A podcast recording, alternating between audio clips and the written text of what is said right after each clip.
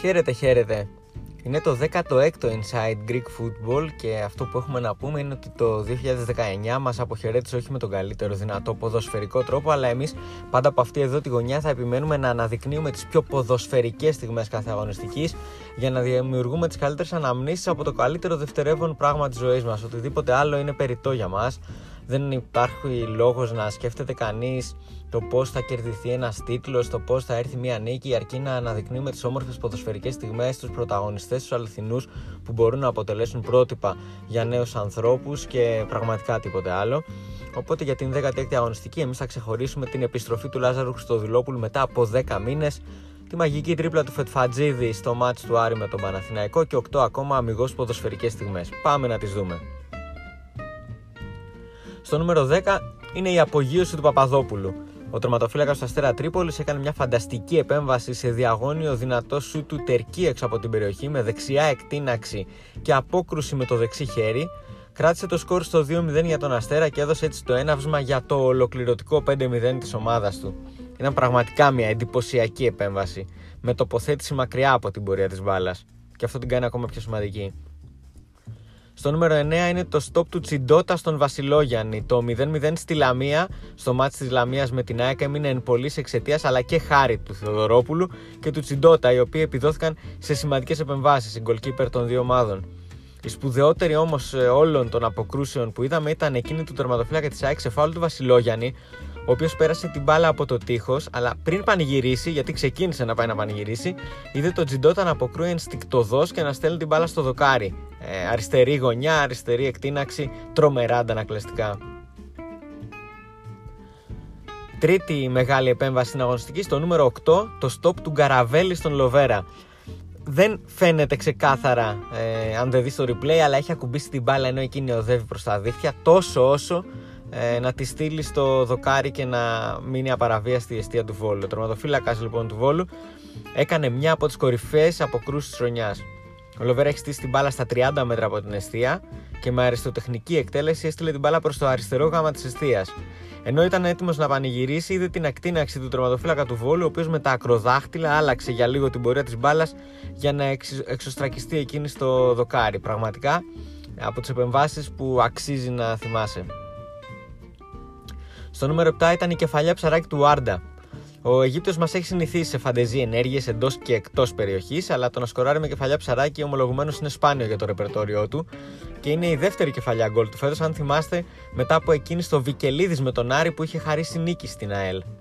Το μάτσο με τον Πανιόνο δεν ήταν από τα καλύτερά του, αλλά πάντα όσο μένει στον αγωνιστικό χώρο κάποιες ενέργειές του μπορεί να είναι καταλητικές ε, για έναν αγώνα. Ε, είτε κοντρόλ του ή μεταβεβάσει του. Ε, και φυσικά το γκολ ε, που ε, ανέδειξε για μια ακόμα φορά τη μεγάλη του ποιότητα με την οποία μπορεί και στη μέτρια μέρα του να σκοτώσει κάθε αντίπαλο.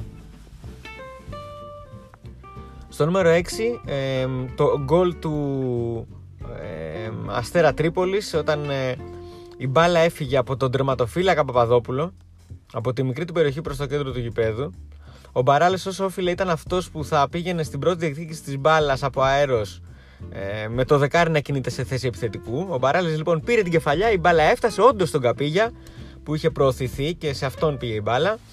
Ε, ε, εκείνος έβγαλε επίσης ωραία assist στον κινούμενο σε θέση φόρ Λουίς Φερνάντεθ, ο οποίος είχε έρθει από αριστερό εξτρέμ. Βγήκε σε θέση πλάγιου τέτα τέτοια να τελειώσει σωστά τη φάση σε μια υπέροχη μετάβαση από το τέρμα του Αστέρα Τρίπολης στο αντίπαλο τέρμα αυτό της Ξάνθης για να πετύχει ένα πολύ ωραίο γκολ ο Λουίς Φερνάντες. Στο νούμερο 5, ε, το γεγονός ότι ο Ίγκασον πέτυχε δύο γκολ. Ε, ο Ίγκασον είναι ο στόπερ του πρωταθλήματος που έφτασε στα 4 γκολ στο πρωτάθλημα και ηγείται τον στόπερ στα γκολ, καθώς τον ακολουθεί ο Σουάρεθ του Αστέρα με 3. Μάλιστα, όλα τα γκολ τα έχει πετύχει μέσα στο Δεκέμβριο απέναντι σε Ολυμπιακό, Πανιόνιο και Ατρόμητο και έχει κάνει ήδη ρεκόρ καριέρα σε μια σεζόν. Στο μάτι με τον Ατρόμητο, ε, με το δεύτερο του γκολ ε, να είναι υπέροχο με ανάποδη κεφαλιά και γι' αυτό ουσιαστικά να μπαίνει και στο top 10 ήταν το γκολ χάρη στο οποίο ουσιαστικά κλείδωσε την νίκη για το δικέφαλο από πολύ νωρίς το παιχνίδι. Άρα τα γκολ του γκασον δεν είναι απλά γκολ ενός στόπερ, είναι γκολ καταλητικής σημασίας για την ε, ομάδα του. Και όλα αυτά σε μια χρονική στιγμή που έχει αντικαταστήσει ουσιαστικά τον ε, Βαρέλα στη θέση των στόπερ. Αν και στο μάτς αυτό ε, ναι, ήταν, είναι ο ποδοσφαιριστής που σιγά σιγά κερδίζει τη θέση του και είναι και από τους κορυφαίους του ΠΑΟΚ το τελευταίο χρονικό διάστημα. Στο νούμερο 4 ε, ονομάζουμε τη φάση όλα ξεκίνησαν από τον Σίτο. Ο Σίτο ήταν αυτός που έδωσε το έναυσμα για την πεντάρα του Αστέρα απέναντι στην Ξάνθη. Ήταν μια φάση στο κέντρο του γηπέδου που ο Μπαράλε έκλεψε την μπάλα.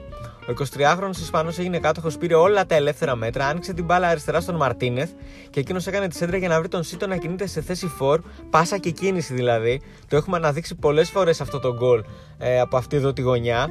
Ε, το ότι ένας χάφ δηλαδή όταν ε, ανοίγει την μπάλα στα πλάγια πρέπει να κινείται σε θέση 4 γιατί έτσι διαλύει ε, μια αντίπαλη άμυνα. Κινήθηκε λοιπόν ο Σίτος σε θέση 4, δημιουργώντας ένα υπέροχο μακρινό 1-2 που κατέληξε σε ένα υπέροχο γκολ. Το 2-0 του Καπίγια μάλιστα ήρθε από σέντρα του Σίτο, ο οποίος ήταν ο MVP μιας σπουδαίας νίκης για τον Αστέρα.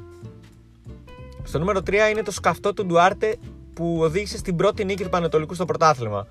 Χρειάστηκε λοιπόν να περάσουν 4 ε, μήνες για να δει ο Πανετολικός νίκη ε, στην ε, Super League 1. Ο νεαρός Πορτογάλος, ο Ντουάρτε, που συνοδεύεται από πολύ καλές συστάσεις γενικά, ήταν ο άνθρωπος που οδήγησε τον Πανετολικό στην πρώτη νίκη στη σεζόν. Μια κάθετη πάσα ε, με την μπάλα να κολλάει την ώρα του εξόδου του σωτηρίου στα νερά. Είναι και αυτό στα παιχνίδια του ποδοσφαίρου ε, σε φυσικά εμπόδια. Έδωσε λοιπόν αυτό τη δυνατότητα στον Ντουάρτε να κάνει ένα ιδιοφιέ καυτό πάνω από τον τερματοφύλακα του Όφη, του οποίου η έξοδος χάλασε από το κόλλημα της μπάλας για να γίνει έτσι το 1-0. Ήταν πραγματικά ένα υπέροχο γκολ. Δύσκολο και υπέροχο γκολ που έδειξε ε, εμπειρία για τον 23χρονο Πορτογάλο. Στο νούμερο 2 είναι για μια ακόμα φορά στο top 10 ο Φετφατζίδης, ο οποίος αυτό που έκανε το κάνει να φαίνεται εύκολο, αλλά δεν είναι και μην το δοκιμάσετε στο σπίτι πραγματικά. Ε, ο Φετφατζίδη διανύει περίοδο μεγάλης φόρμας και δεν είναι τυχαίο πως ο Ένινγκ τον έχει ως σημείο αναφορά στην επίθεση της ομάδας του. Σε κάθε παιχνίδι ζητά από τους παίκτες του να ψάχνουν τον Φετφατζίδη για να δημιουργήσει καταστάσεις στην αντίπαλη περιοχή.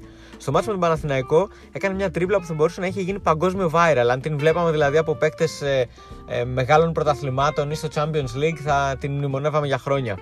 Είναι κλεισμένος από τον Μπούγκουρα και τον Νούνες στην τελική γραμμή του γηπέδου, στο out δηλαδή για να καταλάβετε, κοντά στο τέρμα του Παναθηναϊκού και κατάφερε με μια ανάποδη περιστροφή, ανάποδη περιστροφή με την μπάλα πάνω στη γραμμή να εξαφανιστεί επί της ουσίας εισαγωγικά και να εμφανιστεί μπροστά από τον Νούνιες. Πρέπει να την αναζητήσετε στα highlights του novasports.gr για να καταλάβετε ακριβώς τι έχει κάνει ο Φετφατζίδης σε Νούνες και Πούγκουρα.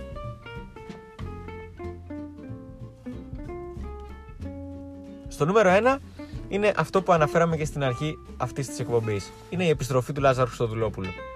Από τα πιο ευχάριστα γεγονότα στο τέλος του 2019 η επιστροφή του Χρυστοδουλόπουλου σε δράση μετά από 10 μήνες απουσίας λόγω του σοβαρού τραυματισμού του. Και εκείνος ήταν σαν να μην πέρασε μια μέρα. Έπαιξε 16 λεπτά και οι ενέργειές του θύμισαν τον Λάζαρο που όλοι ξέρουμε. Φώναξε έτσι ο Μαρτίνς πως είναι και πάλι εδώ και μπορεί να τον υπολογίζει κανονικά σε μια φάση της χρονιάς όπου οι Ερθρόλευκοι δίνουν μάχη σε τρία μέτωπα. Φυσικά είναι καλό και για το φίλαθλο κοινό να βλέπεις το γήπεδο έναν παίκτη απρόβλεπτο και βαθιασμένο όπως ο Λάζαρος Χριστοδουλόπουλος. Αυτά από την 16η αγωνιστική. Τα λέμε σε μια εβδομάδα με το podcast για τη 17η αγωνιστική. Να είστε όλοι καλά.